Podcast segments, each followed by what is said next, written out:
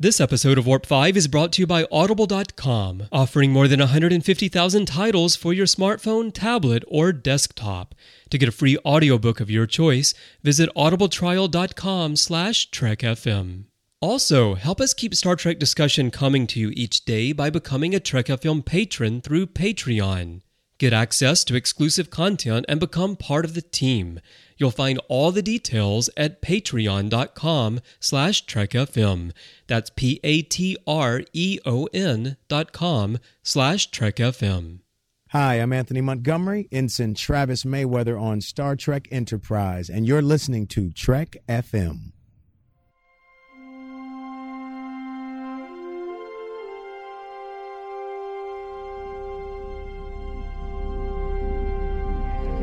Doing, Trip? Ready when you are. Prepare for warp. Course laid in, sir. Request permission to get underway.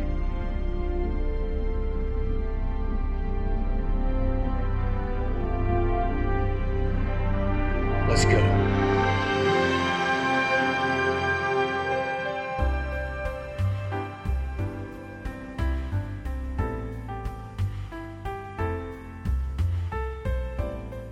Welcome, boomers and fans of Enterprise, to the very first show of the new year, 2016. I hope that everyone had a fantastic holiday season filled with, of course, multiple viewings of Enterprise. And we have a great show in store for you tonight, the very first show of the year. Speaking of rewatches, now you know what's happening on the Babel Conference, and for all of Trek FM, we're doing a comprehensive rewatch podcast called From There to Here, the Star Trek 50th Anniversary Rewatch.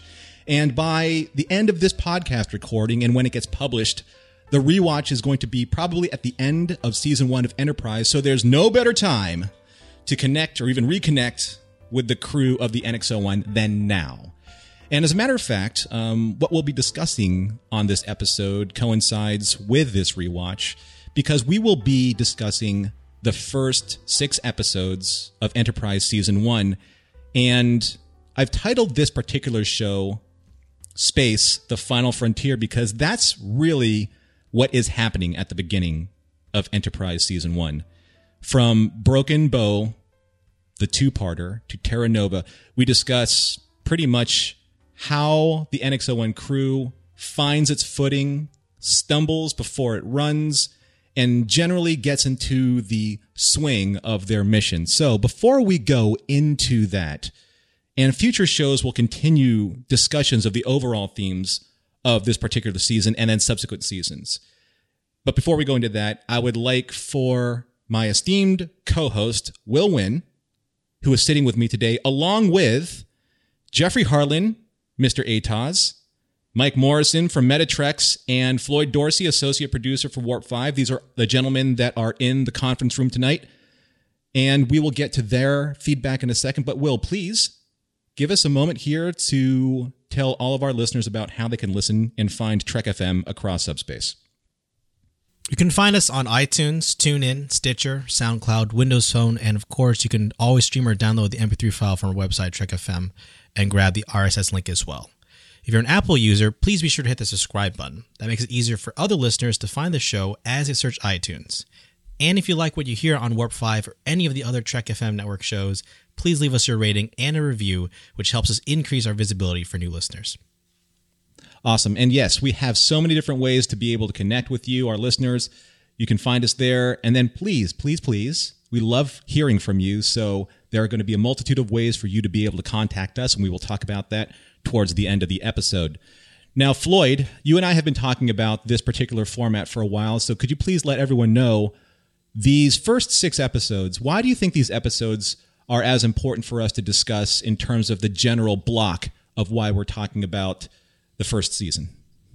Well, what I was thinking on this, we get started. How far out are we reaching? Enterprise gets a good, really good start uh, with just just going out and seeing new things. I mean, it's getting the exploration, it's getting the seeking new civilizations. It's really, um, it really does it. I mean, it gets right out there. We've got everybody's new, the ship's new, the procedures or lack thereof are new, and I I just I thought you know that would be an overarching theme for these first few episodes.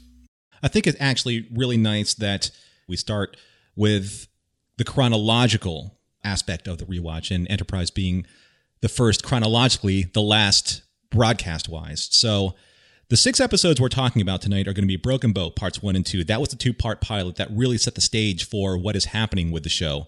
Then we have Fight or Flight, Strange New World, Unexpected, and Terra Nova. And we have talked about these episodes at length individually on, on previous episodes of Warp 5. But in terms of the overall thrust of these, what I want for all of the conference room members to talk about tonight is just the generality of how these all work together in terms of laying this particular panoramic scope of literally going into the unknown with the best possible training that they could have, literally being theoretical because they have never run into situations like this before. So let's start off with Jeff. Jeff, the impressions then during your initial rewatch, because you just finished another rewatch, didn't you not?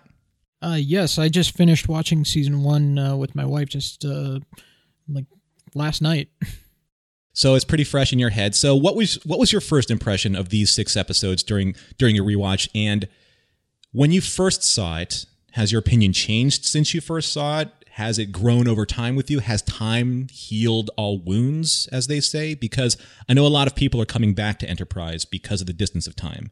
Well, you've mentioned this before in several of our previous shows. So, how did you feel about it this time around, Jeff? I enjoyed it the first time a whole lot. Uh, I, I wasn't too crazy about the theme song when it first came on, but that grew on me over time. I finally had gotten used to it, but and then they changed it. Uh, but uh, um, I I'm totally at ease with the uh, the theme song now, especially after the first few episodes. I stopped and thought about it, and I examined the lyrics, and the lyrics fit so well with the theme of the show in that they're you know exploring and it's it the opening credits it's showing the progression of human exploration over the centuries and that fits directly into the whole thrust of the series. And I, I thought it was really appropriate in retrospect but when I first heard it I, I didn't care for it as much. Uh, in- but in- I, I really did enjoy the show when it first aired and I enjoyed it again just as much when I watched it From these first six episodes that we're discussing, was there a standout episode for you? Um, I really liked the pilot. It, it just set the stage for everything that was to come throughout the series. You know, the temporal Cold War, the tensions with the Klingons, and uh, everything else that they had going on. And I thought that was really good. It also showed how inexperienced these people are because they're rushing out of space dock to take this Klingon back home, and they have no clue whatsoever about Klingon culture. Now, Mike, I'm going to pose that same question to you. Your impressions, because I know when you came on as associate producer, one of the things that was in your um, in part of that perks package from Patreon.com was to choose the show that you wanted to support, you and Floyd, because you both came on as associate producers around the same time. You chose Warp Five for your show, and this had to have made an impression on you in order to do so, because at the level that you chose to become a patron, that's quite an investment from you. So why Warp 5 and did these shows, these first 6 shows make that type of an impression for you to basically become such a stalwart supporter of this particular show of the series? Well, why why warp five? Uh, first of all, address that first. Um, in terms of the shows on Trek FM, I have always enjoyed the discussion uh, surrounding Enterprise. Enterprise next to next to TOS, Enterprise is is my favorite series, bar none, and I, I think it really captures as a as a Star Trek series the spirit of human exploration, the excitement uh, for some of the crew members, and the trepidation for others. I, I think there was a a, a genuine um, feel in the course of especially these first few episodes. You have Trip, and it's funny. I, I just watched uh, Strange New World, and I'm sorry, Fight or Flight. I just watched Fight or Flight, and you know, Trip was so uh, just gung ho excited. He wanted to get out there and make that first contact. In fact, he he made a sarcastic uh, comment in sick bay. You know, we we've been out here two weeks already, and the only thing we've made first contact with is a is a slug. so, you know, he's just gung ho. He's excited to get out there. And then you have Hoshi, who's not really your run of the mill uh, Starfleet uh, cadet. Uh, Hoshi's almost more civilian than she is Starfleet. Uh, her her passion is languages, and that's kind of what got her wrangled into this. And I think while Hoshi gets slammed a lot by fans, I think Linda Park really hit the nail on the head as far as this char- character is concerned, uh, because you can imagine that there were uh, there were crew members on NX-01 who were experiencing some trepidation, some fear about going out and and exploring these strange new worlds, going where no one had gone before, and I'm, I'm sure there was. So to to me, it was the genuine, uh, the the the genuine emotion of you know exploration and going out there for the first time, uh, you know, into the into the unknown. I, I think this series captures that so very well. You know, the great thing about Hoshi, and Will and I actually talked about this at length on another episode of Warp 5, she actually became the avatar almost, or the vessel for a lot of the audience to be able to cling on to. There always is uh, in every one of the series one character that is like the exploratory character. You know, the character that you can find and latch onto and kind of almost you're almost like right next to them in terms of being out there and exploring. And Hoshi was one of them because she was very human. Uh, she wore a lot of the fear like up front on her sleeve. And Will, could you tell us a little bit about more about why you think? I mean, you were really you're a huge proponent of Hoshi and a huge proponent of Travis because they were the two youngest crewmen who didn't get the most amount of time, but it seemed like in this particular episode, because I really do like Fight or Flight, it seemed that she was really given her due. Mm-hmm. However, the fan reaction originally when this series was first debuted wasn't as positive, I think, as it is now with her performance, because I think people realized that, yes, they were out there doing something extraordinarily terrifying, but their training had to kick in. They had to be able to do the service of the mission. So I think she played it true. What do you think, Will? Yeah, I agree. I think with with the character of Hoshi, it's I like the character, but it, it's so frustrating because you see the potential and it's so untapped for the entirety of this series. So mm-hmm. it's it's right there. It's right there for the taking for this character to be really developed. And Fight or Flight works for me in the sense that she really is the avatar. She really is a stand-in for the audience. But at the same time, you in the back of my mind, I know that for the most part, Hoshi doesn't get as much development as a character as as opposed to the other characters later on down the road. So it's almost I like the character more because I'm filling in a lot of what I think the character should have been, and I think that for me that's a shortfalling of Enterprise is that I shouldn't have to do that. But I like the character so much, and I like what Linda Park brought to the character that I enjoy ultimately what I see on screen. But I think it could have been so much stronger in terms of her development into what we see later on. We see glimpses of it. She assumes command uh, of the Enterprise briefly in Affliction and or is it um, uh, Terra Prime or Demons? She briefly assumes command when Archer's on, on on the mission on Mars with the rest of the crew, and you can see the fact that she's becoming more of a confident officer. But we don't see any of those middle steps there. Mm-hmm. But for, for for what it is in this episode, I think it works well. But I can understand where a lot of fans, if they initially saw it, they're like, "This is not what a Starfleet officer is supposed to be. We want to see a strong female character. We've seen strong female characters before. Why does she seem so literally out of the water, right? It seemed it was very jarring. So I think for me it worked, but at the same time you're like, I really wish they could have made her grow into the character that you knew she could have been.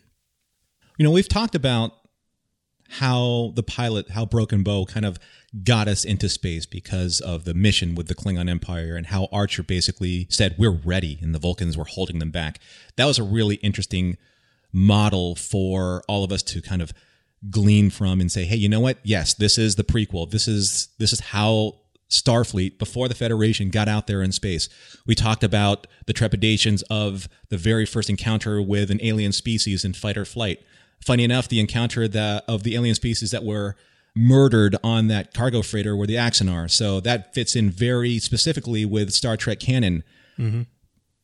But one of the episodes, and, and Floyd, I'm, I'm, I'm actually posing this question to you. One of the episodes I think that really, for me, and I'm not sure it worked for the audience to begin with, but for me, really kind of solidified that feeling of wonder and that feeling of exploration and that feeling of optimism was Strange New World.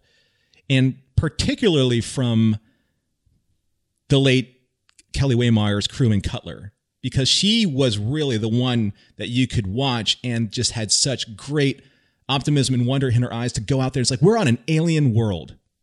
We're going to breathe alien air or extraterrestrial air.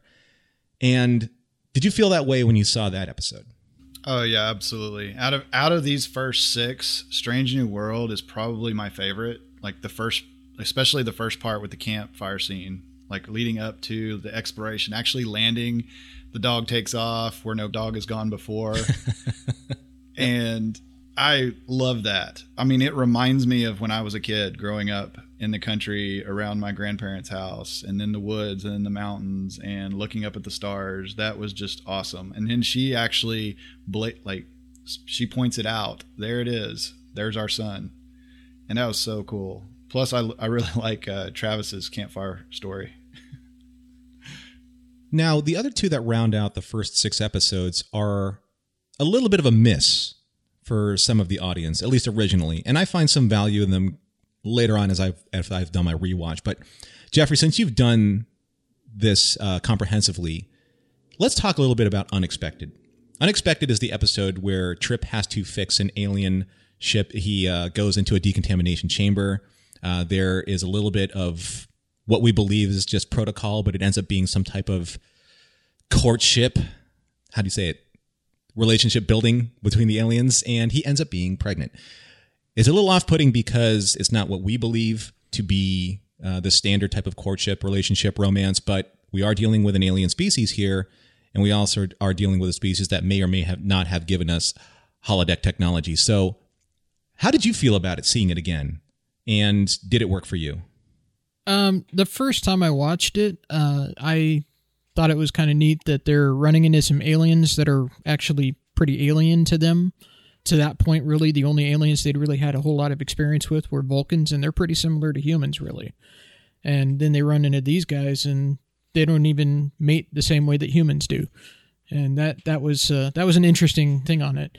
In my rewatch, some of the bits of uh, how they handled it, some of the stuff that was played up for comedy, I kind of felt like that wasn't the way to handle it. It, it uh, should have maybe had a little more serious tone taken to it, where you know this guy just suddenly finds himself carrying an alien baby and he's freaking out and justifiably so, and everyone else is making nipple jokes. Uh, that that uh, seemed kind of inappropriate, and uh, I think they could have handled it better. And it's a tongue twister, the infamous nipple trip wrist joke. So say that 10 times. Yeah, you're right. It was it was a little interesting. It was probably a little kind of heavy-handed forced comedy. And I think they wanted to bring a little levity to what was going on, but it just quite didn't hit the mark, at least the first time around with a lot of fans. I know that this particular episode was like, really? This is where we're going with the prequel of the original series? But not everything can be a home run. Not everything can be um, a five star episode. And you're going to take some risks, and some risks are going to pan out, and some risks are going to not pan out so much. One of which is the next episode, which I think it really could have worked if it was done. And Will, I'm going to reference what you said on the Babel conference if it was done in a two parter. And that's Terra Nova, which is rounds out the uh, top six of the first six episodes of the first season. I think personally that Terra Nova has great architecture and has a great premise. And it goes all the way back to what the original series was about. And it's just this mystery. Travis actually poses it as a mystery, the mystery of Terra Nova and what happened to that colony. So, Floyd, what did you think about Terra Nova? Do you think that there was potential there, and were they getting back on the right track of trying to seam this more into the original series as the prequel advertised it was going to.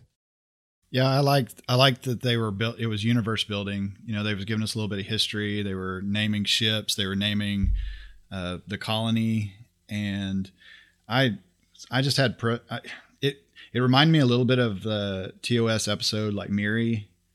Actually, it reminds me a lot of it. And then there's there's also a part in there. There's a scene in there where Reed spins a bicycle wheel, I think, and it's supposed to be maybe a callback to McCoy uh, when on Miri when at the beginning of Miri.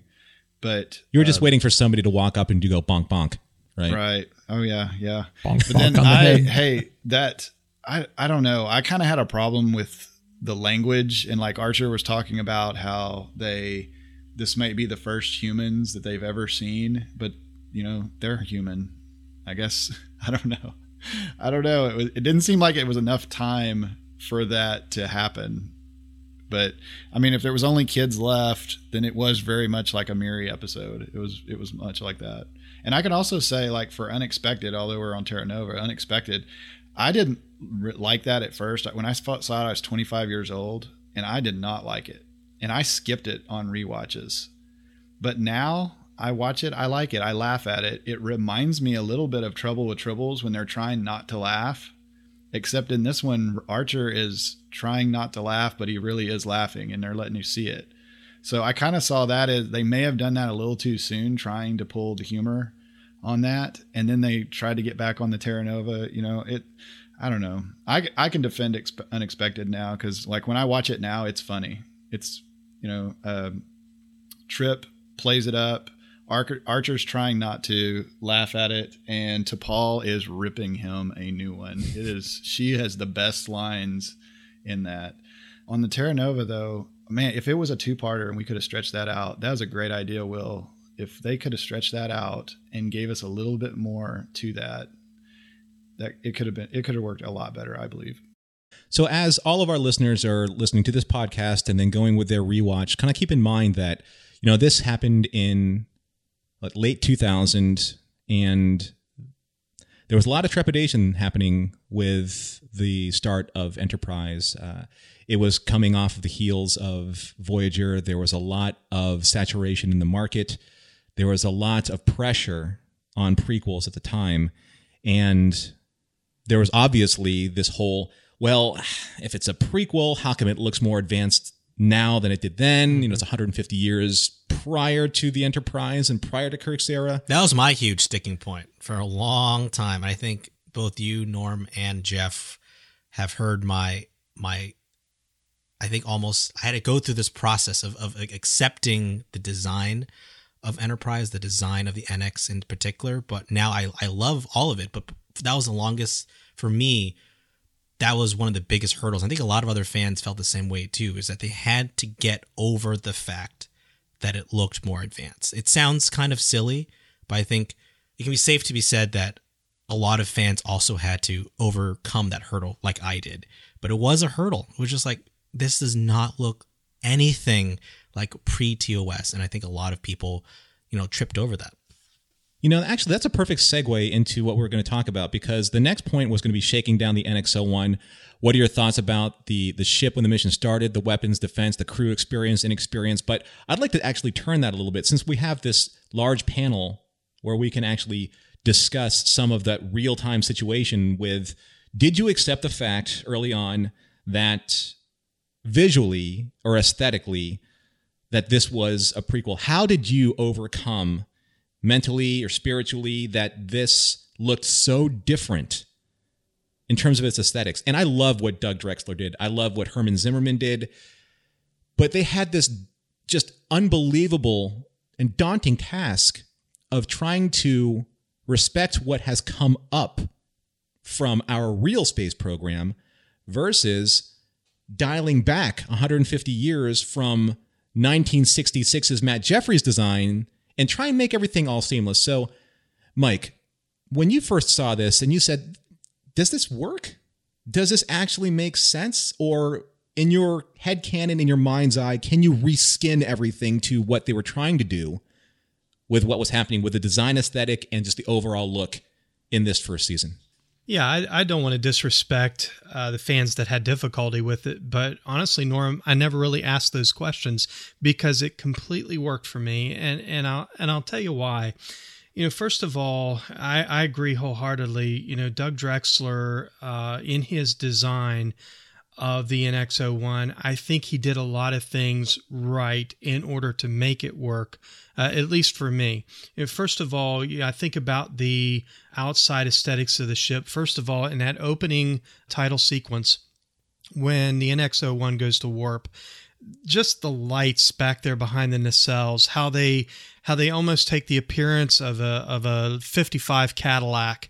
It, it kind of called back to the 1950s almost uh, in the in the exterior aesthetic of the ship. The metallic look of the inside of the ship, the fact that it didn't look like a luxury liner, it wasn't boxy and retro. It very much took the appearance of a of a you know maybe a Korean War era submarine almost uh, on the inside. And so for me, it really worked. Yeah. So apart from the fact that it had flat panel screens and we didn't have big boxy monitors, that that didn't really bother me.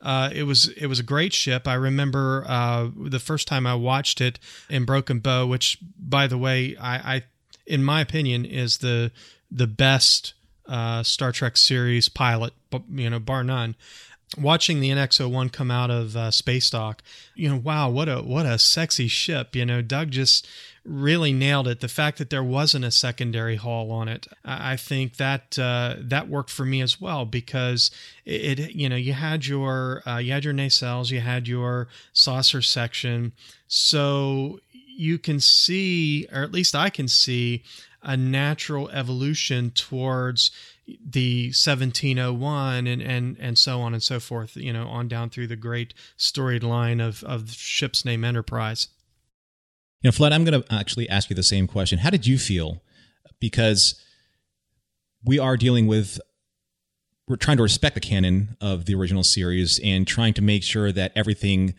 makes sense from at least a, a, mental and logical standpoint. And I know how much of a fan you are of the original series. So am I. So are all, you know, we all are up to a point. And, uh, you know, we have Mr. Atoz here, so I'm sure he has his opinions on the matter. But when you saw the pilot, when you saw Broken Bow for the first time and you were like, how does this work as a prequel?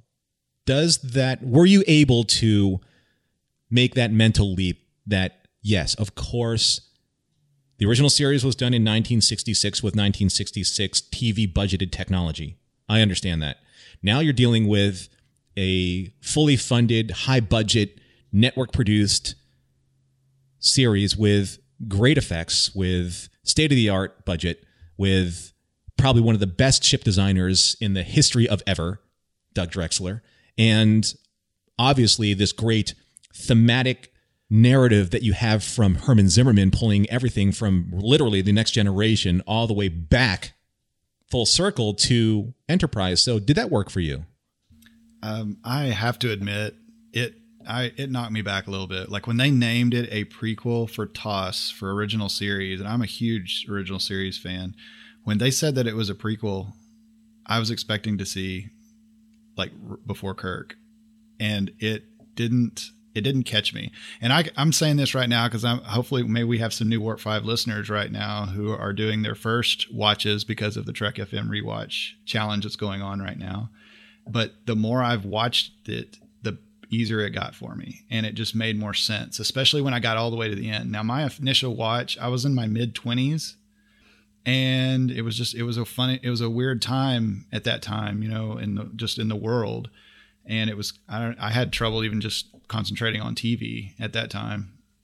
But after my opinion has changed so much now, though. After watching it, I watched it I probably all the way through about five years ago on Netflix, and man, it looked good. It looks so good. The sets look so good, and then it reminded me so much of those great submarine movies, mm-hmm. Run Silent, Run Deep. Um, boy, I mean, just it just it looks so good.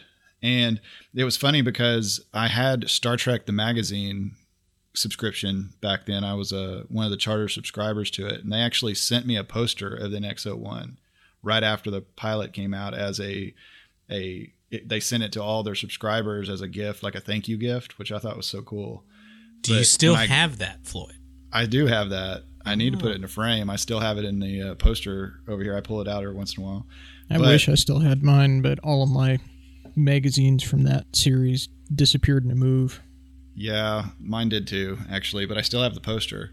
Uh, yeah, I it didn't it really set me back really hard because I was a huge original series fan and I was I I kind of wanted to see something a little closer to it.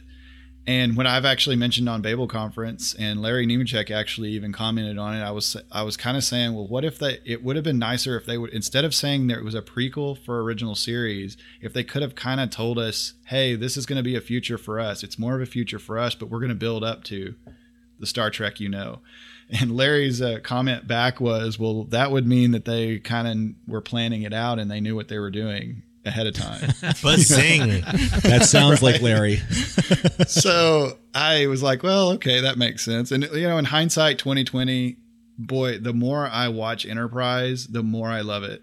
It it just, especially setting it in the a future for us, first two seasons future for us. Then you have the Xindi arc, and then you have the prequel for TOS finally coming around.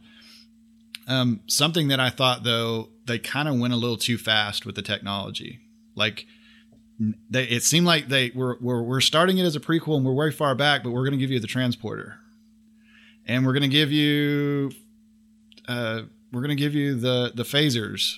And Phase was like- cannons. Yeah, Phase it's Atomic just- torpedoes. right. And I was like, ah, a little too soon. Like right now, I'm looking at it like a little too soon. If you're going to do that, then set it ahead a little bit and give it to us in a in a package that we're more familiar with.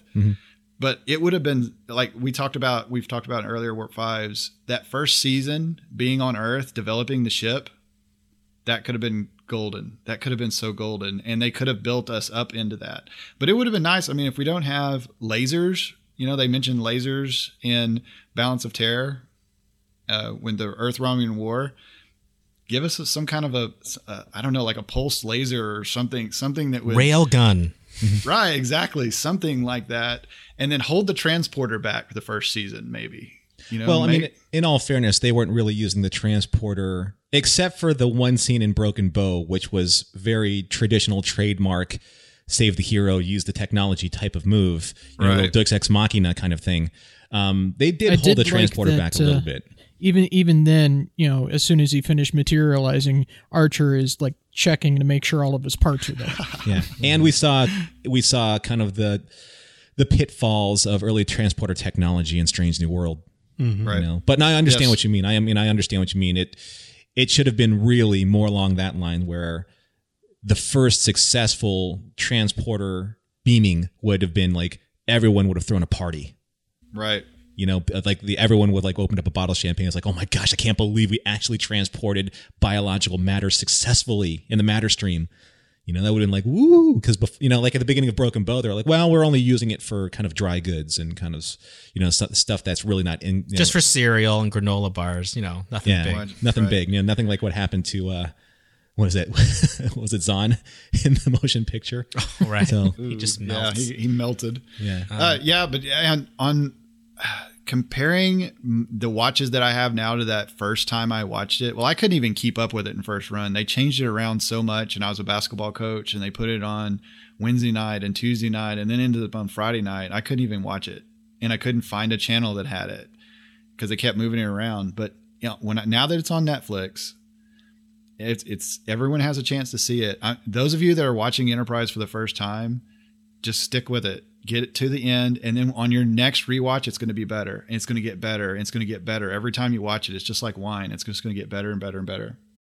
You know, and that's true, and I agree. And one of the things that I think we can all agree on here, aside from the aesthetic and aside from kind of the jump that you have to make almost in, in a mental way, there was a really good attempt at trying to portray these characters at be, as being a little inexperienced, a little naive. So, Jeff, when you were watching the first six episodes, was there a character for you that just kind of struck out as being no matter how well trained you are, all of this was theoretical until you actually set foot out into deep space. And since warp, since the NX-01 was the very first warp five ship capable of going out the furthest that mankind has ever gone, what do you expect? How does a writer make that something that's a little bit more believable just in terms of dialing it back? Remember, we're coming from a very large, large universe where, you know, the Voyager was out there. I mean, way out there, you know, and now we're dealing with something, you know, a, a section of space that's past our own galaxy in, in a very short distance. So, did they do a good job for you trying to convey that message of naivete, inexperience, a little bit of fear, a little bit of trepidation. Yeah, I I liked how they did that with the characters, especially in Fight or Flight. You know, it uh, you see a room full of alien corpses, of course you're going to let out a scream. Um, that's just a completely human reaction, and it's very understandable.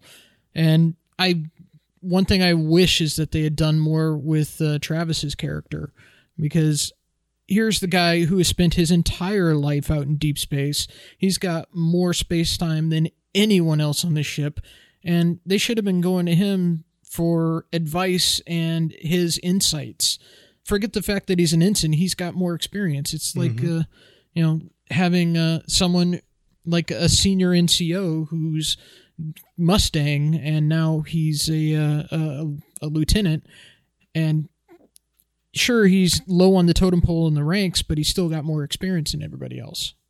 Ooh, I just thought of something. What if they would have uh, advanced uh, Travis's ranking based on his experience? Like I never thought about him being above an ensign, but what if he would have outranked a couple of you know, what he, if he'd outranked I, Malcolm? I think he should have started out as like a lieutenant at the lowest. You know, they made a yeah. big point, and I'm gonna I'm gonna direct this to Will because I know how much you love Travis, and you've probably studied his character better than most. The whole point of having him on this show was to have an experienced pilot that has logged in an infinite amount of star hours behind the wheel of a ship. So, did you feel that that was translating well in the first couple episodes?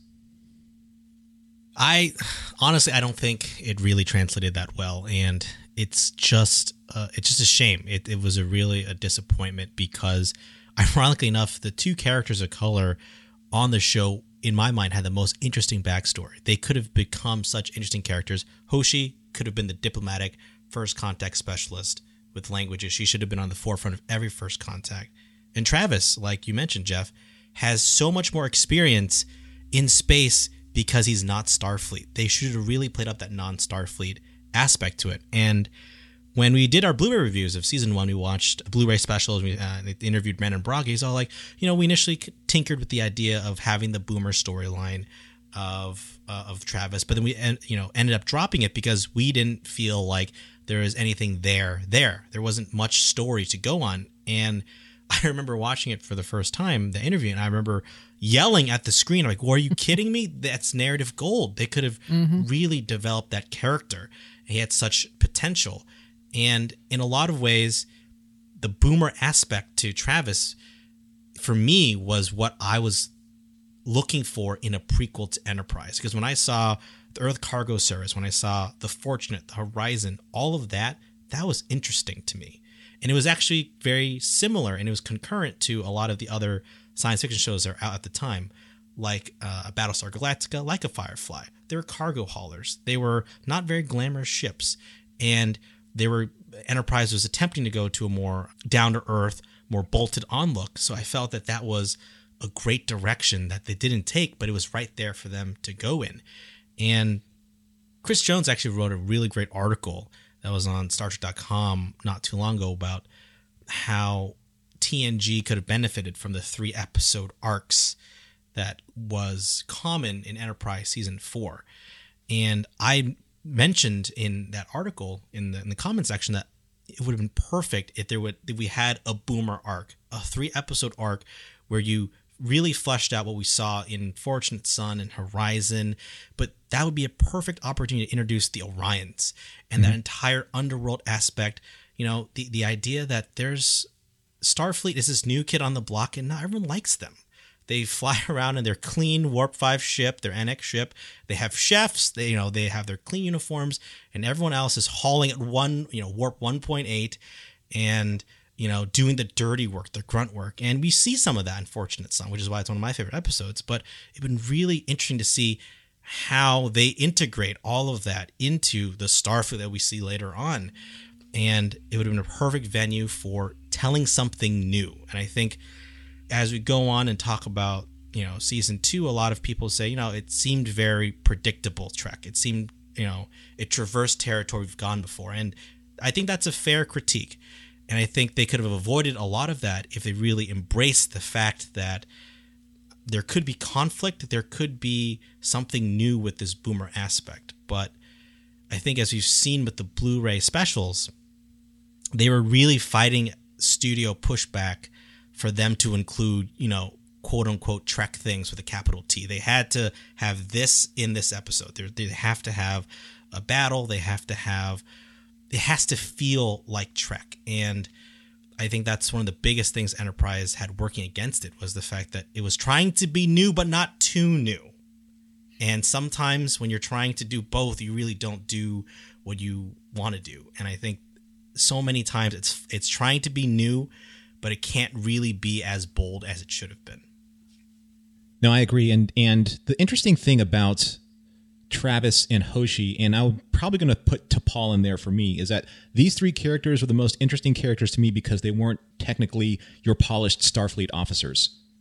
And I think that says something because, I mean, Hoshi was, but she was a linguist. They really needed her for her language skill. They really need, they needed Travis for his star hours the, and his knowledge of how far he's been out there, further than probably any other human aside from the people that were on the ships with him. And then there was T'Pol, who was technically on loan from the Vulcan High Command. You know, she wasn't Starfleet either. I used those characters as kind of pivot points to to see where they were going to go with some originality because Trip I liked a lot. Archer I liked a lot, but I wanted to see how he's going to develop. A lot of pressure on him as a captain. Uh, Reed really didn't kind of materialize for me uh, in, in semi, uh, you know, in, in, a, in a semi kind of why is he there kind of way. Uh, I think Will, you wrote in one of our articles that he was more of like a cipher for things to happen around him, as opposed to him being a, a protagonist for him to actually uh, affect the way that the storyline went. But one of the last things I wanted to talk to you all about were there characters that absolutely worked for you at the get go, and then some that needed these six episodes to to warm up to. And, and Mike, I want to start you off first. Yeah, thank you. Um, for for me, I think the one character that uh, we haven't really mentioned, Phlox, um, worked for me from the very beginning, and I would put him in that group that you had there, Norm, uh, with T'Pol and Hoshi and uh, Travis as being an interesting character. Here's the thing I love about Phlox. First of all, first alien doctor. So we get to see the development of interstellar medicine you know, right there firsthand. We're seeing him with his menagerie of creatures and potions, and you know, God only knows what he puts in Decon Gel E.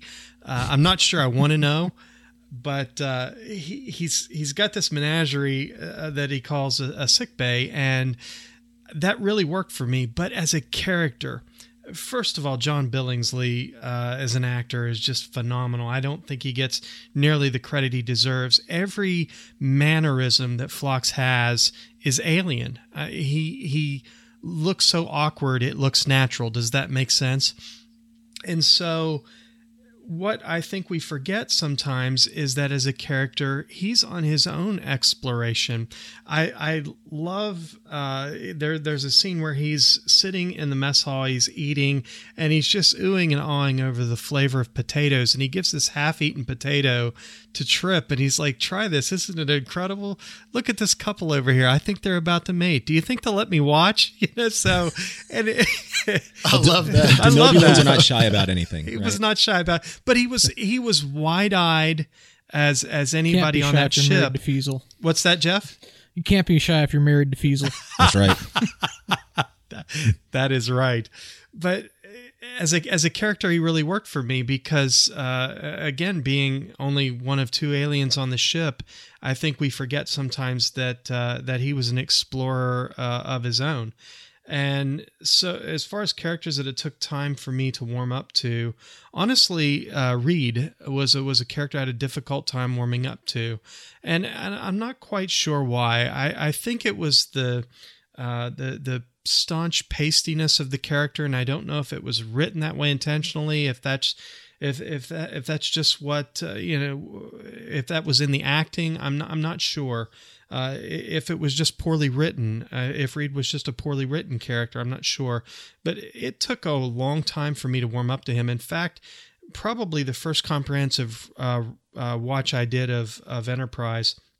I just I just didn't care for the Reed character. It was about the third comprehensive rewatch that I started to warm up uh, to Reed as a character, and and now I have an appreciation for him. And uh, but but early on, I, I I didn't. And how about you, Floyd? I mean, I know that you have talked about this before in the past and offline with with me, and I'm sure with offline with uh, some of the other guests and hosts here. But there has to be. I know you're a huge Phlox fan, you know, and I know that in our when we recast the movie, I think your Phlox was Paul Giamatti. Paul Giamatti, which is a great call. And there's a lot of. I mean, I'm I'm surprised I didn't put him on my list, and thank you, Mike, for bringing him up. I think that Phlox is another one of those audience participation type of characters where you can Mhm. really see a lot of um, you almost use them as a prism for the human condition. But aside from Phlox, I think you were a really big fan of T'Pol as well. So could you tell us a little bit about, at least in these first six episodes, who you gravitated towards the most? Yeah, um, I liked. I actually on this latest rewatch, like right now, I'm at Silent Enemy, and the last couple of times that I've watched, I really I've liked T'Pol at uh, Unexpected because when she is giving Trip, you know, three days, you were only over there for three days, and you couldn't restrain yourself. And then and then Archer's reaction to that, like Archer's Archer's interactions with Trip are through T'Pol on that also. Like they're always doing this tri- this triangle thing Mhm. going where Archer and Trip are talking about T'Pol or it it was just I don't know. I T'Pol though, I I liked how she I, I just liked how Jolene Blalock played T'Pol.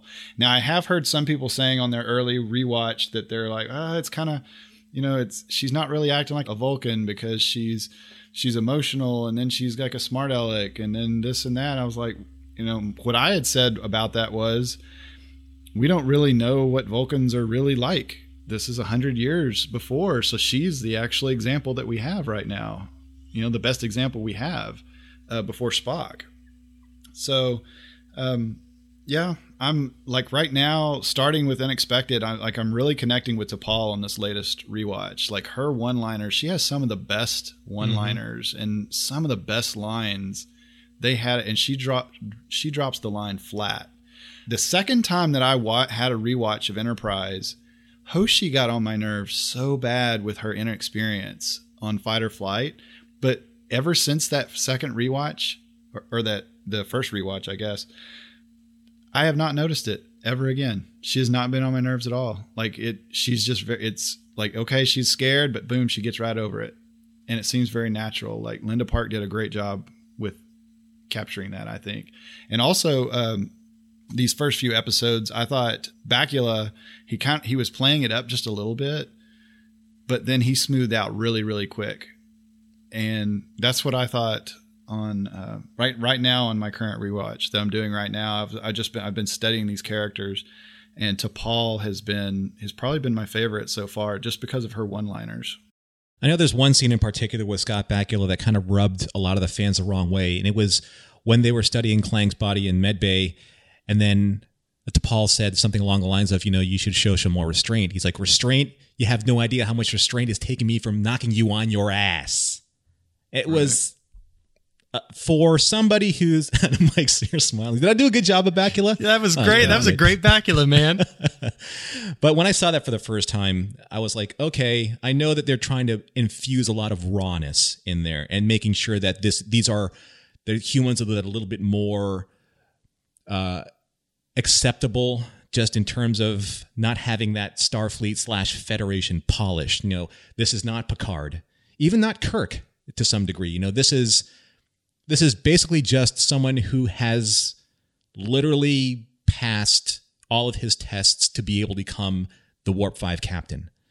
He's, he's got a huge chip on his shoulder for Vulcans. Mm-hmm. that and he has a lot to prove. I mean, there's there's a lot of he's working through a lot of issues. I mean, he's working through the issues of trying to get underneath or or out of the shadow of his famous father Henry Archer, who helped design the Warp Five engine along with Zefram Cochrane. So there's a lot of history there. He's a, there's a lot for him to prove, and I think that when they wrote that particular line, and I've I've seen this written in forums a lot, they just didn't expect that from a captain. But I think that also conversely is refreshing because yes, you don't expect that from a captain. You don't expect that from somebody who has come up through the ranks of being bred as this military person, if in fact Starfleet is a military.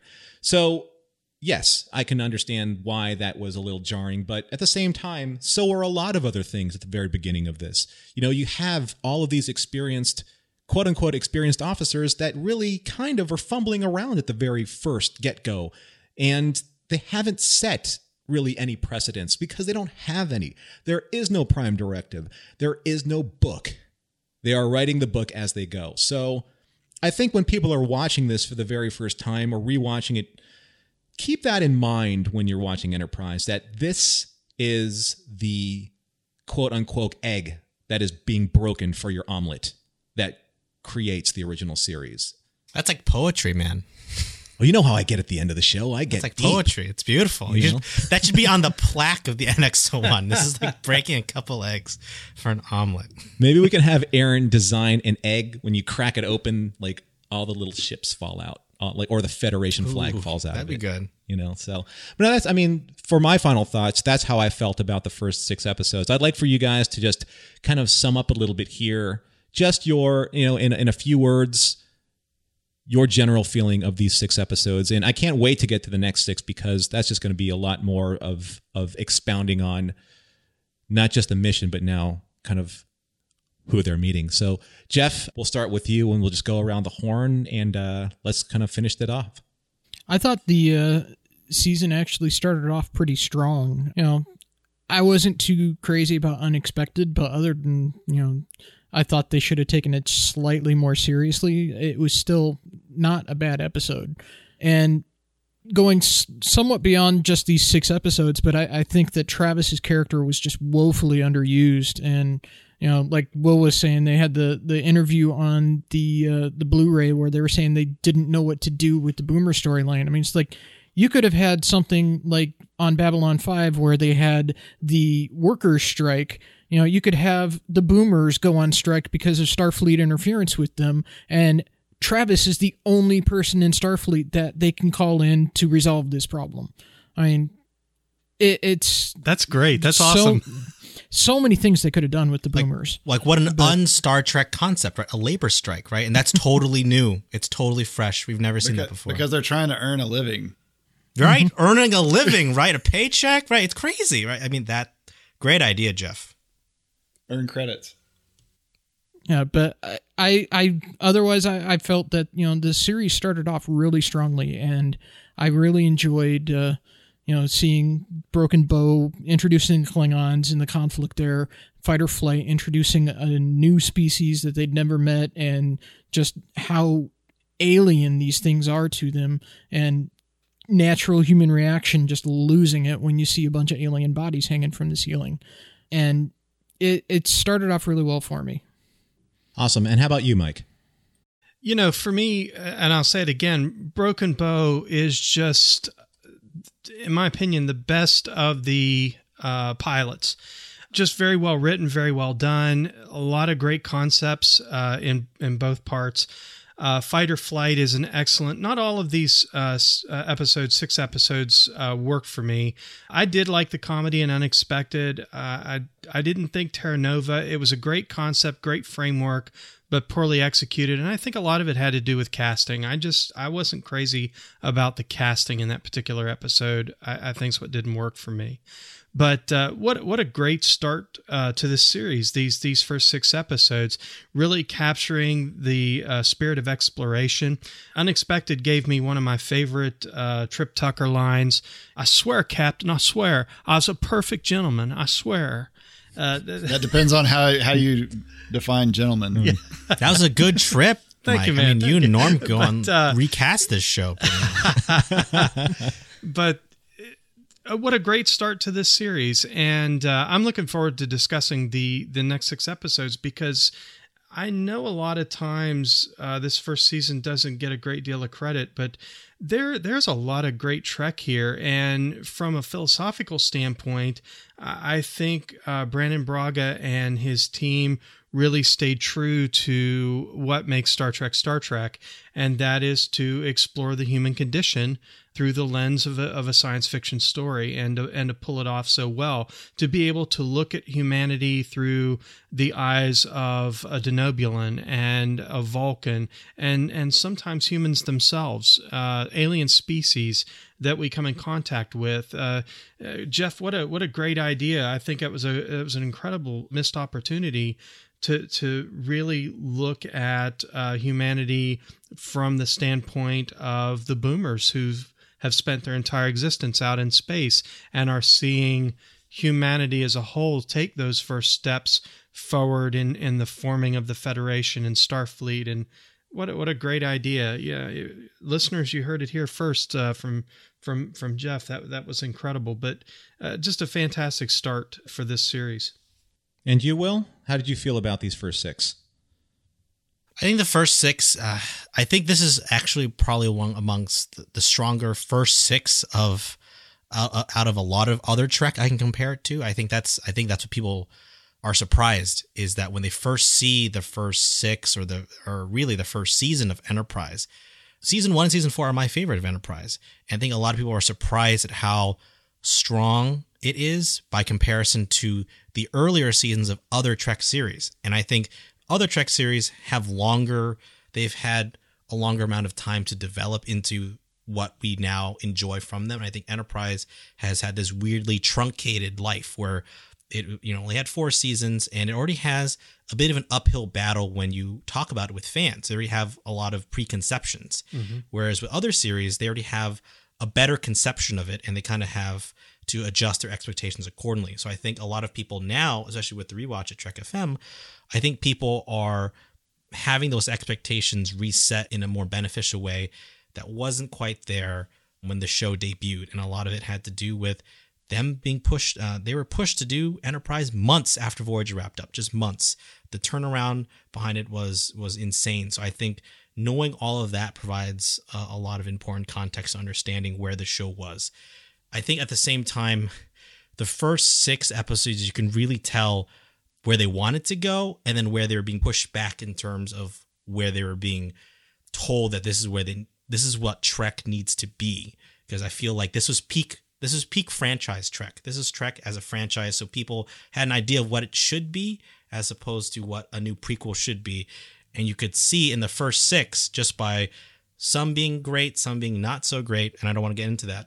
You can just kind of see they're really fighting internally where they want to go so I think it's really interesting kind of seeing where the rest of the season, where the rest of the series is going to go. But um, it's a really good summation of what Enterprise accomplished, what it didn't accomplish, mm-hmm. and I think what people can enjoy if they kind of give it the right time and the right perspective.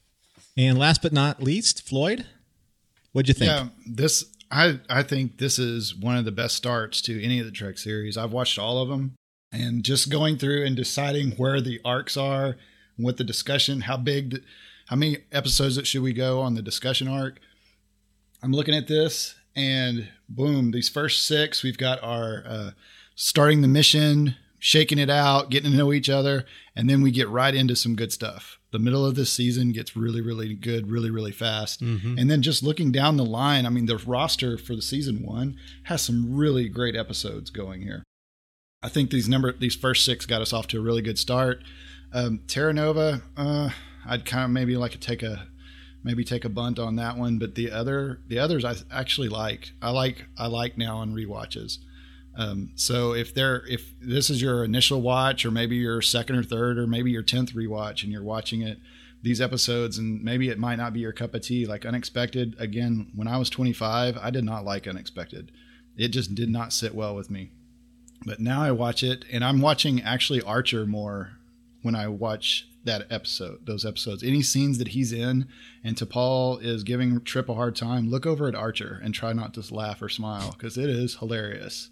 Bakula is acting like he's trying not to laugh, but he's he doesn't even have to act. He really is laughing.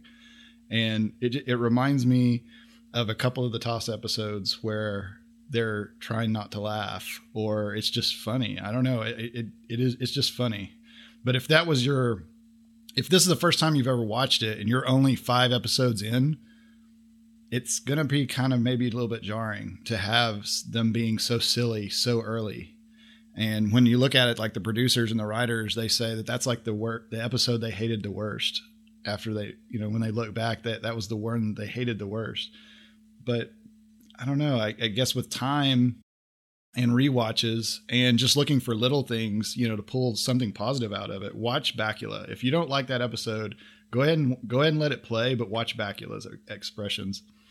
Um, but I think this is a really, really good start to a, a series that we've got going because you know next time when we're going in here, we're going to get into some politics. We're going to start uh, stepping on some toes, and I think these set us up really great for that. I agree, and I think I've given every single series the at least from the pilot and the first few episodes on a chance to be able to at least see where the framework is and what the storytelling narrative is going to be. You know, with the next generation, when you're dealing with the first few episodes, it's a little rough. Deep Space Nine, even so, it was better, but still a little rough. And I even thought Voyager was a little rough. I personally believe, and I agree with you, I, Mike, I, I personally believe that Enterprise actually had the best start of all of them. And maybe it's because they have a better understanding, at least at the very end, the collective intelligence of the writers between um, Rick Berman and Brannon Braga and in the writing team that they had at the very beginning. Maybe they understood that a little bit better, at least from the pilot and the first episodes past the pilot. But hindsight being 2020 and knowing the series as well as I do, I still think that it was a very strong start. I think that for anyone who's coming into Star Trek in general, probably will get a lot of value out of this first season and will hook them a little bit faster because they're not bringing in really any bias or luggage or baggage or however you want to call it because they're seeing it from the narrative of the very beginning versus all of the stuff that we have bringing to it prior to seeing the very first episode. So I think that for at least the new viewers, I encourage that stay with the show and continue to listen to our review and discussion. And then obviously watch it in tandem with the rewatch that we're doing on Trek FM. And so before I close out the show, I wanted to get into a little bit of really good news, in my opinion. And that has to do with how we as a network evolve. Trek FM is an ever evolving network with new talent that is coming in all the time. I mean, we we have new talent that are that is coming in through the Patreon program. Uh, Mike Morrison, Mike, he's uh, on Mike with me right now, and Zachary Fruling actually have started off their own show called Meta Treks. We have a couple of ideas that are brewing behind the scenes. And as a network, we are always trying to find the best possible ways to make sure that we can continue our coverage for you on all of the series. So, and I don't want to sound jarring when I say this, but we have a really great succession plan that we are putting into place for Warp 5. Will and I will be stepping down as the co hosts for the show within the next few episodes because we are trying to focus on other areas of the network. As you know, Jeff and I are going to Standard Orbit, so I will be hosting that show, and then Will is going to be continuing on his duties uh, with the Patreon program, with the Roundtable, and making sure that all the content is being facilitated in that way. So, and of course, we actually have to fit all of this volunteer work, if you will, within our own time frame and the responsibilities of our own life. But we always want to make sure that the shows are covered. So, yes, Will and I will be stepping down, and we have had such an incredible journey growing this show with you and for you, and being able to meet and listen and talk to all of the listeners that have come by. So, I don't want to take up too much airtime here, but I'd, I'd like for Will to at least have a chance to say whatever he needs to say about our transition team. Yeah. And it's been a whirlwind because, you know, both me and Norman have, and everyone here actually, are really relatively new to podcasts. I think maybe, Mike, you actually have another podcast too, I think, right, Mike? So not, on, not, not on Trek FM. Okay. So I think Mike is the most experienced out of out of all of us here. And especially for me, I mean, I just found out about Trek FM last summer, two summers ago. And in the space of that time, you know, I've become a, a, an avid listener, a Patreon supporter, a co-host working um, behind the scenes with the network.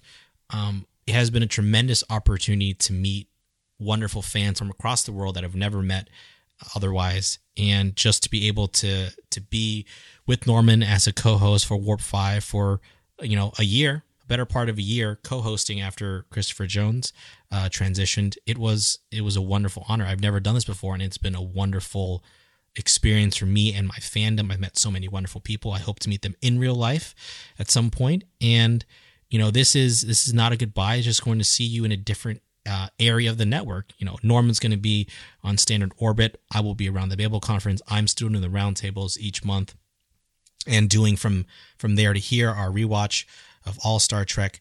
But I think we're in really great hands because we have such a deep bench, especially for Warp 5. We have Jeff, we have you, Mike, we have Floyd, we have so many other people in the Babel conference and elsewhere that are not just listeners, but they're participating and interacting. So eh, I really like the fact that you know you have this rotation, so you have just an influx and of, of new ideas and new perspectives. So I'm really excited about the transition because I'll be listening too, and I'll be and I'll be chiming in, and I'll be on on on mic whenever I can. So I'm excited for the new the new perspectives. I mean, one of my great joys doing this show has been co-hosting with Will because we've both come up in the network almost together. We have our own perspective about Star Trek, and we have our own way of looking at all the different series. I know, I mean, Will was coming at it from a Deep Space Nine perspective. I was coming from it from a, the original series perspective, and we've learned a lot along the way. But the one thing that we've both learned, in fact, is that this network is really just exponentially growing because of all the people that are coming in through their participation. And I'm very proud of the work that we've done. And this is, you're right, well this is not goodbye. We're just transitioning into different parts of the network as our responsibilities change. But for me, I am so proud of the team that we've put together. And I have every confidence that Floyd and Jeff, as our new co hosts going forward, are going to be able to maintain the level of quality and to bring our listeners the same passion and same enthusiasm with Mike in the back wings and even bringing in some of our other traditional guest stars like Tommy Kraft, who can round out the team. The great thing about podcasting is that you're dealing with a lot of different perspectives and a lot of different opinions and a lot of different ways of just presenting the material that you love. We were one way. And the new team that's coming in with Floyd and Jeff running the show, it's just a completely different way. Now, Jeff is going to be co hosting with me with Standard Orbit. He's just, he has that kind of energy. he has that love for Star Trek as we all do. And I'm glad to have him there. But I'm going to be doing that different type of interpretation with that show in a different way that Mike and Drew handled it. So I think that's very exciting for a network like ours to be able to have all these different voices so that you, our listeners, are getting so many different and varied perspectives on this one universe, on all these different shows, and on all these different types of ways of seeing it. And that's the most exciting thing about this transition. So I just I would like for for Floyd and for Jeff to have a little bit of time here before we close out the show with our credits, just to be able to address you and to talk to you about a, a little bit about their vision and where they would like to take the show. Well, thank you, Norm, for and Will for all the great work that you've done with the show. Jeff, you've been a regular guest on here already. Uh, Mike, uh, associate producer, so appreciate that. The um, this is so fun. This is so fun to. Uh, I'm just I'm very excited to take over. I can't replace you. I can only succeed you. I'm already taking the pips off of Norman's uniform. I'm putting on Floyd.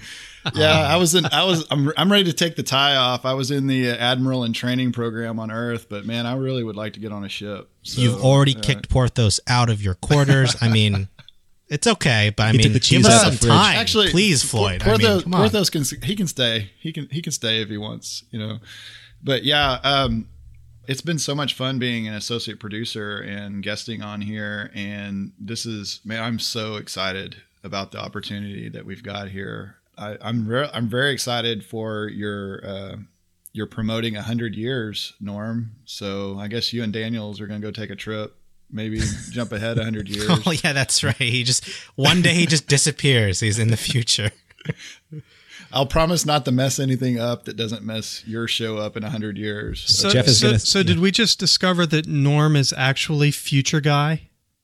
Oh, That's it. That's, funny. I'm season five Photoshop right me, there. Like, I'm gonna I'm gonna Photoshop myself in this picture, like just vibrating out of the picture in a shadow. You know? Silic behind me. and then you're in the future you're like why is every button giant it looks like a jelly bean and it's like brightly colors and everyone's like what's going on This design makes no sense to me.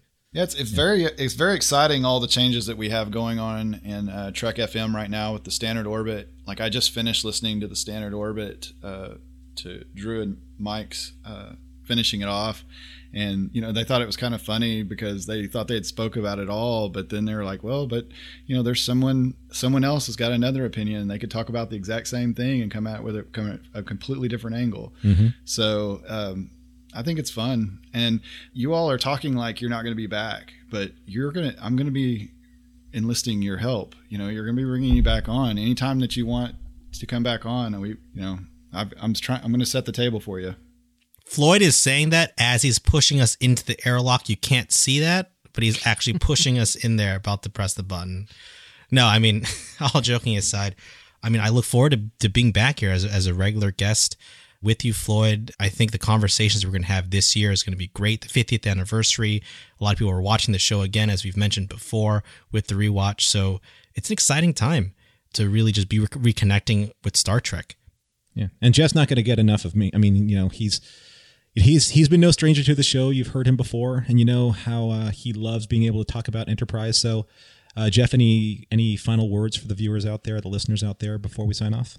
Well, fortunately, as Mr. Atoz, I have unlimited access to the Atavachron, so I can pop back and forth between the 22nd and 23rd centuries at uh, at will. And I can also pop will between centuries. um, He's literally uh, planning all of your yesterdays. Will yes I, i'm yeah, excited I, uh, um, I, I, I might just send you to uh, a frozen wasteland so you can, uh, uh, you know, Can you send me to the Stone Age? yeah. we're going to have you battle Spock for Zarabeth's affections. Yep. So Yeah, it, I'm I'm really looking forward to it. Uh, um, doing both shows, it's going to be a lot of fun. and we're and we're lucky to have you because it's nice to have multiple voices on a show and because you can always bounce things back and forth and just see things from different perspectives and that's that really is the tenet of Star Trek you know being able to see things through infinite diversity and infinite combinations and this is just one of those moments where that's changing I I got one more thing I want to say. Actually, I just remembered. I think out of all the shows, I think this show under this current run has been the most inclusive of the team that supports it. Meaning, this show has consistently brought on a wide panel every time. Jeff, mm-hmm. Mike, Floyd, Tommy, Larry. We've brought in our associate producer. We've brought in other perspectives in a way. I think others not not not to say the other shows, you know, don't do that, but I think our show, I think that's our unique calling card. When I was just thinking about it, is that we really we have the deepest bench here at Warp Five, and other shows have a different way of operating and they have a consistency, which is wonderful. But I think here, the fact that literally the five of us had nothing to do with Warp Five or Enterprise or Trek FM a mere you know months ago, really, just you know just a collection of months ago, and the fact that to be able to have this continuity, it's because we have such a deep bench. We've been able to really include such a wide range of of of guests and panelists and hosts, you know, each and every week, and I think that's uh, really unique out of the entire network. So I just wanted to say that's that's a great thing we've done. I'm glad. I'm yeah. I'm glad you said that. Well, I was actually going to say before we signed off, as as an associate producer of Warp Five, you know, first of all, I want to just personally thank uh, both you and Norm for including us in what's going on here on the show. We're more than just uh, patrons and donors. You've made us part of the team, and uh, we sincerely appreciate that as a as a listener. And and I'll speak for uh, the listeners if they'll allow me. I, I appreciate what you brought, uh, the both of you brought to the show, as far as your perspective and your thoughts and your opinions. Uh, you guys, you guys really are, have been uh, for the last year or, or more, you know, the spirit of the show, and uh, you've enlarged my personal fandom. And uh, you've challenged me to see enterprise through uh, through through a, a, different lens, and uh, it's it's done nothing but add to my appreciation for the show. So again, thank you for what you've brought to Warp Five and to the network, and uh, to uh, me personally for including me as as part of this team. It's a great team. I I appreciate being a part of it. And and thank you, Mike, and thank you, Floyd, for for supporting the show. I think uh, as as my final thought here, I think that being able to have new people appreciate Enterprise for what it was, and to be able to see it in the type of environment that they need to see it in, i.e., in their own time, in their own space, and in their own level of appreciation, allows people to really understand how good the show really was when it was really doing its best. It really was telling some fantastic Star Trek and it was really laying some incredible foundations for making that bridge between their time period in 2151 to when we first see the Enterprise and James T. Kirk and Spock and that crew there's a lot that they have done right versus being able to easily pick on what they've done wrong. Mm-hmm. I think you can do that with pretty much any series. But what my goal was and and what Will and I talked about in terms of crafting the show over the course of the last 12, 13 or 14 months we've been doing it, we wanted to make sure that the perspectives were being seen and we were talking about topics that were expanding people's horizons and that's about as best as we can hope for. If we can turn one or if we can turn 100 new fans onto the show, we felt like we've done our job. So I wanted to thank everybody here for their time and for supporting the show. I'm very excited about what's ahead for Warp 5. And you're right, Will, this is not goodbye. This is just kind of a, we'll be seeing you in a different form. Uh, we'll be taking on the form of disembodied brains in a giant glass jar so people can bet us on a trinary star system. You guys, you boomers out there, you're going to have to probably Google that one.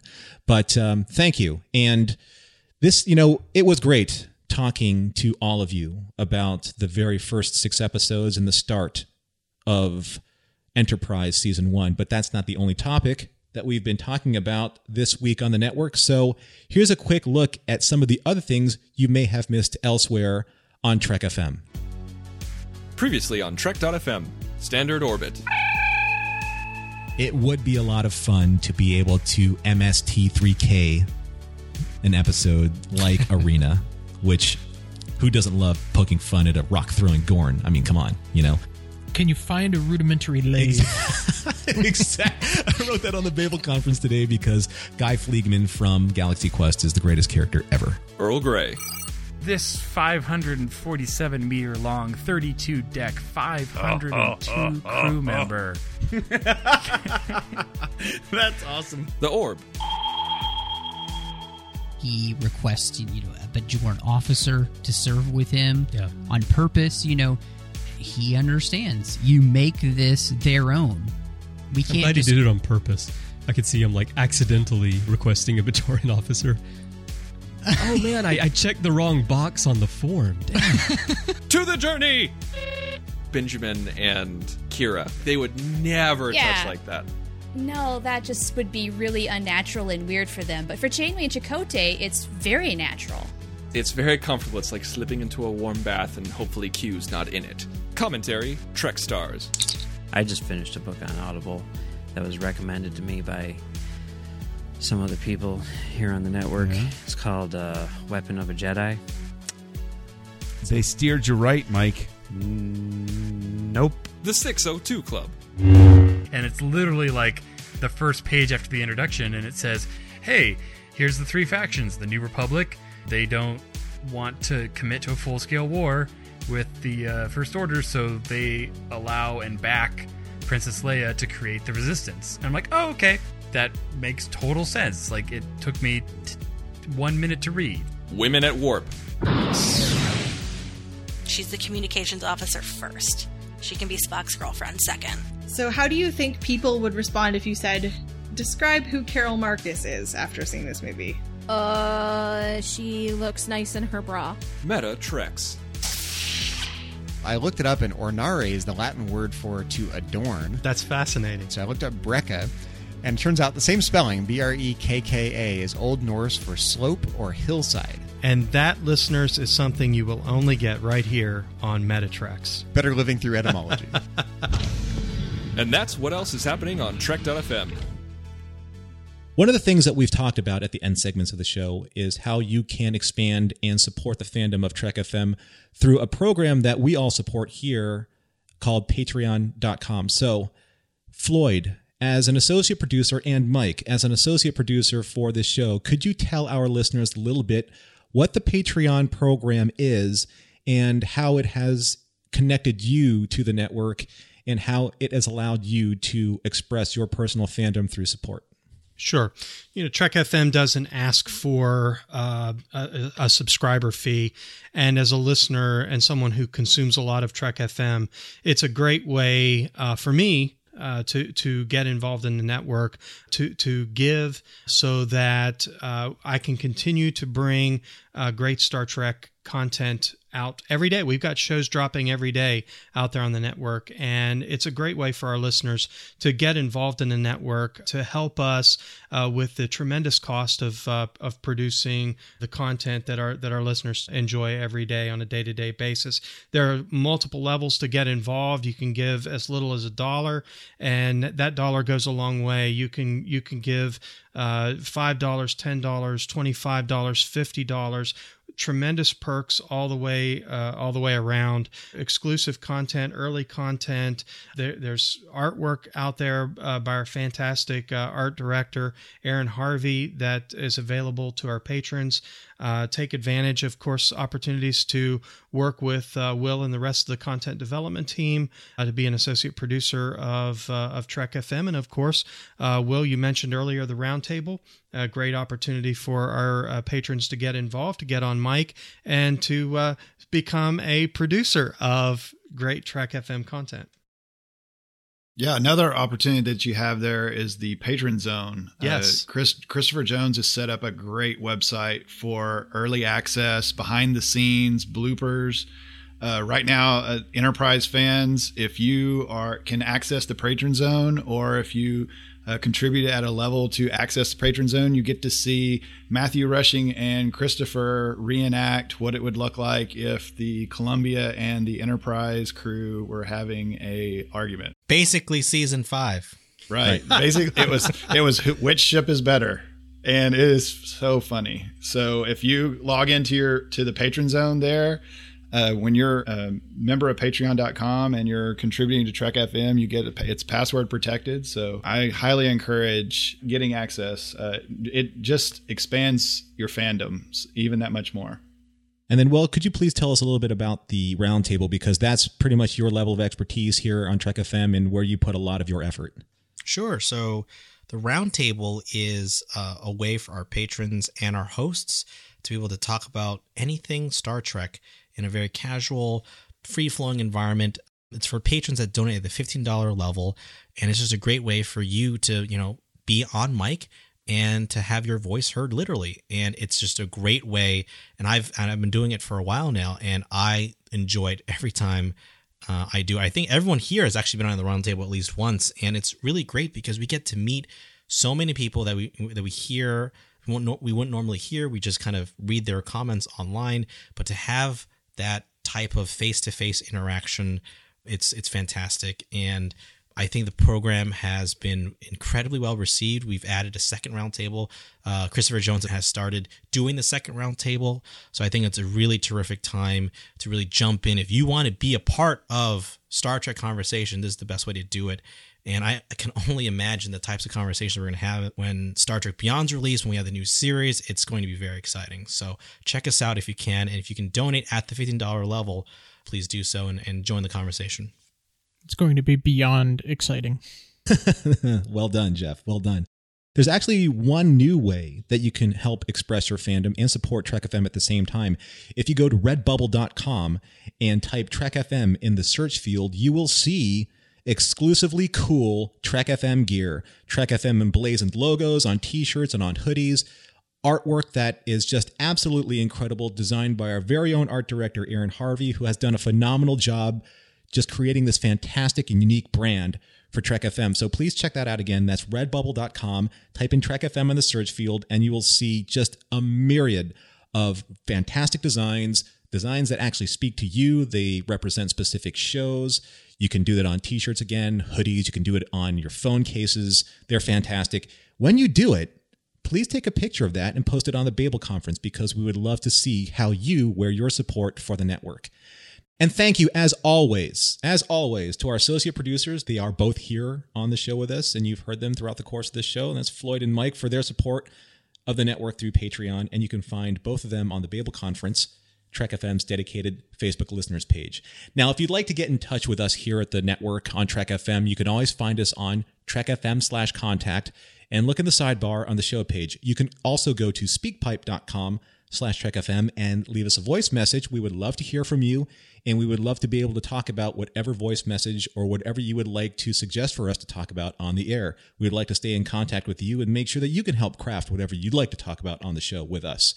You can also contact us through Twitter at TrekFM, Facebook, facebook.com slash TrekFM, and as we have mentioned many times on this show, the Babel Conference. Type Babel, that's B A B E L, into the search field on Facebook or go to our website at Trek FM and click discussion right there on the menu bar. Now, before we leave, I would like for all of the guests here to be able to tell you how to contact them just in case you want to like chat about Trek, talk about what we've heard on the show, or just to get in general contact information with them to make sure that you are expressing your fandom, maybe learn a little bit more about the Patreon program or how you can get involved. So let's go around the horn here one more time. Jeff, please tell our listeners how they can get in touch with you across subspace and the interwebs. Well, I uh, have uh, Twitter at Harlander. I'm also on Facebook. I'm on the Babel Conference all the time. Very easy to find me on there. I post frequently. I think I probably posted like six or seven times already today. And also uh, Trekipedia.com. We mentioned it a few times. Uh, it's been called the Grand Unified Theory of Trek, and right now I'm working on a couple of major project pages. One of them is a comprehensive listing of every single Starfleet starship ever mentioned and all of the shows, movies, books, games, comics, everything. And another one is a listing of every single story, be it the uh, the the episodes, the films, the novels, the comics, the games, everything in chronological order. Uh, some of them that take place in multiple time periods are broken up with separate entries per time period, from the Big Bang all the way through to uh, the the last one farthest in the future. That's probably Shockwave Part Two. You're Uh, truly a nerd's nerd, Jeff. Jeff, I've got to say, I I was looking at that the other day. That is huge, dude. In And I'm- chronological order, that is amazing. and and I'm barely getting started because uh, the other day it was only like on the first or second season of Enterprise. I just finished before the show updating it through the end of the third season. And most importantly, Jeff, most importantly, you will also be able to find Jeff as my co host on Standard Orbit. Yes, Just and wanna put that here as the uh, future co-host on uh, Warp Five. That's right. You'll be in That's two timelines simultaneously. Mm-hmm. Mm-hmm. running So- from Daniels. How about you, Mike? Well, uh, here on the network, I'm co-host, as as was previously mentioned, of Meta Treks, a Star Trek philosophy podcast, right here on Trek.fm, along with uh, my esteemed co-host Zachary Fruling. Uh, I'm on Facebook uh, in the Babel Conference all the time. On Twitter, my uh, username cmichael1701. And Will? Well, you can always find me on Twitter at, at Boomer9er.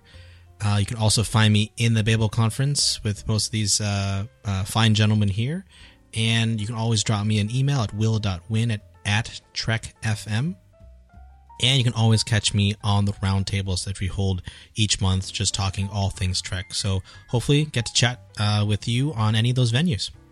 And last but not least, Floyd. Yeah, you can find me in the Babel Conference. Uh, I'm in there just about every day, uh, either reading or or posting. Something else that we might say is some listeners might be under the impression that this is Norm's and Will's last show, but I've got to say they have put in their transfer notices, but they haven't been stamped yet or signed by the admiral. So they're still going to be here for a few more shows. So listeners, if you're thinking that this was the signing off, you know, the way that was being led, that's not how that's not the case. Well, we've slipped in a big bottle of Aldebaran whiskey in for those transfer papers from Forrest. So, you know, he'll drink a little bit, probably put him to the side. You'll hear us for a couple more episodes before we make our official sign off. But yes, um, you're right, Floyd. Uh, we will be here for a little bit of time working in that transition and uh, working in that refit so we can get to that really awesome Doug Drexler designed NX01 with the secondary hull. So that will be our, our project moving forward. Um, as for me, uh, you can always find me on the Babel Conference. You can find me on Twitter at Norman Lao. That's N O R M A N L A O. And you can find me as an executive producer on Trek FM and a proud sponsor of the network through patreon.com. So thanks everyone for listening and join us again next time here in the conference room for another episode of Warp 5.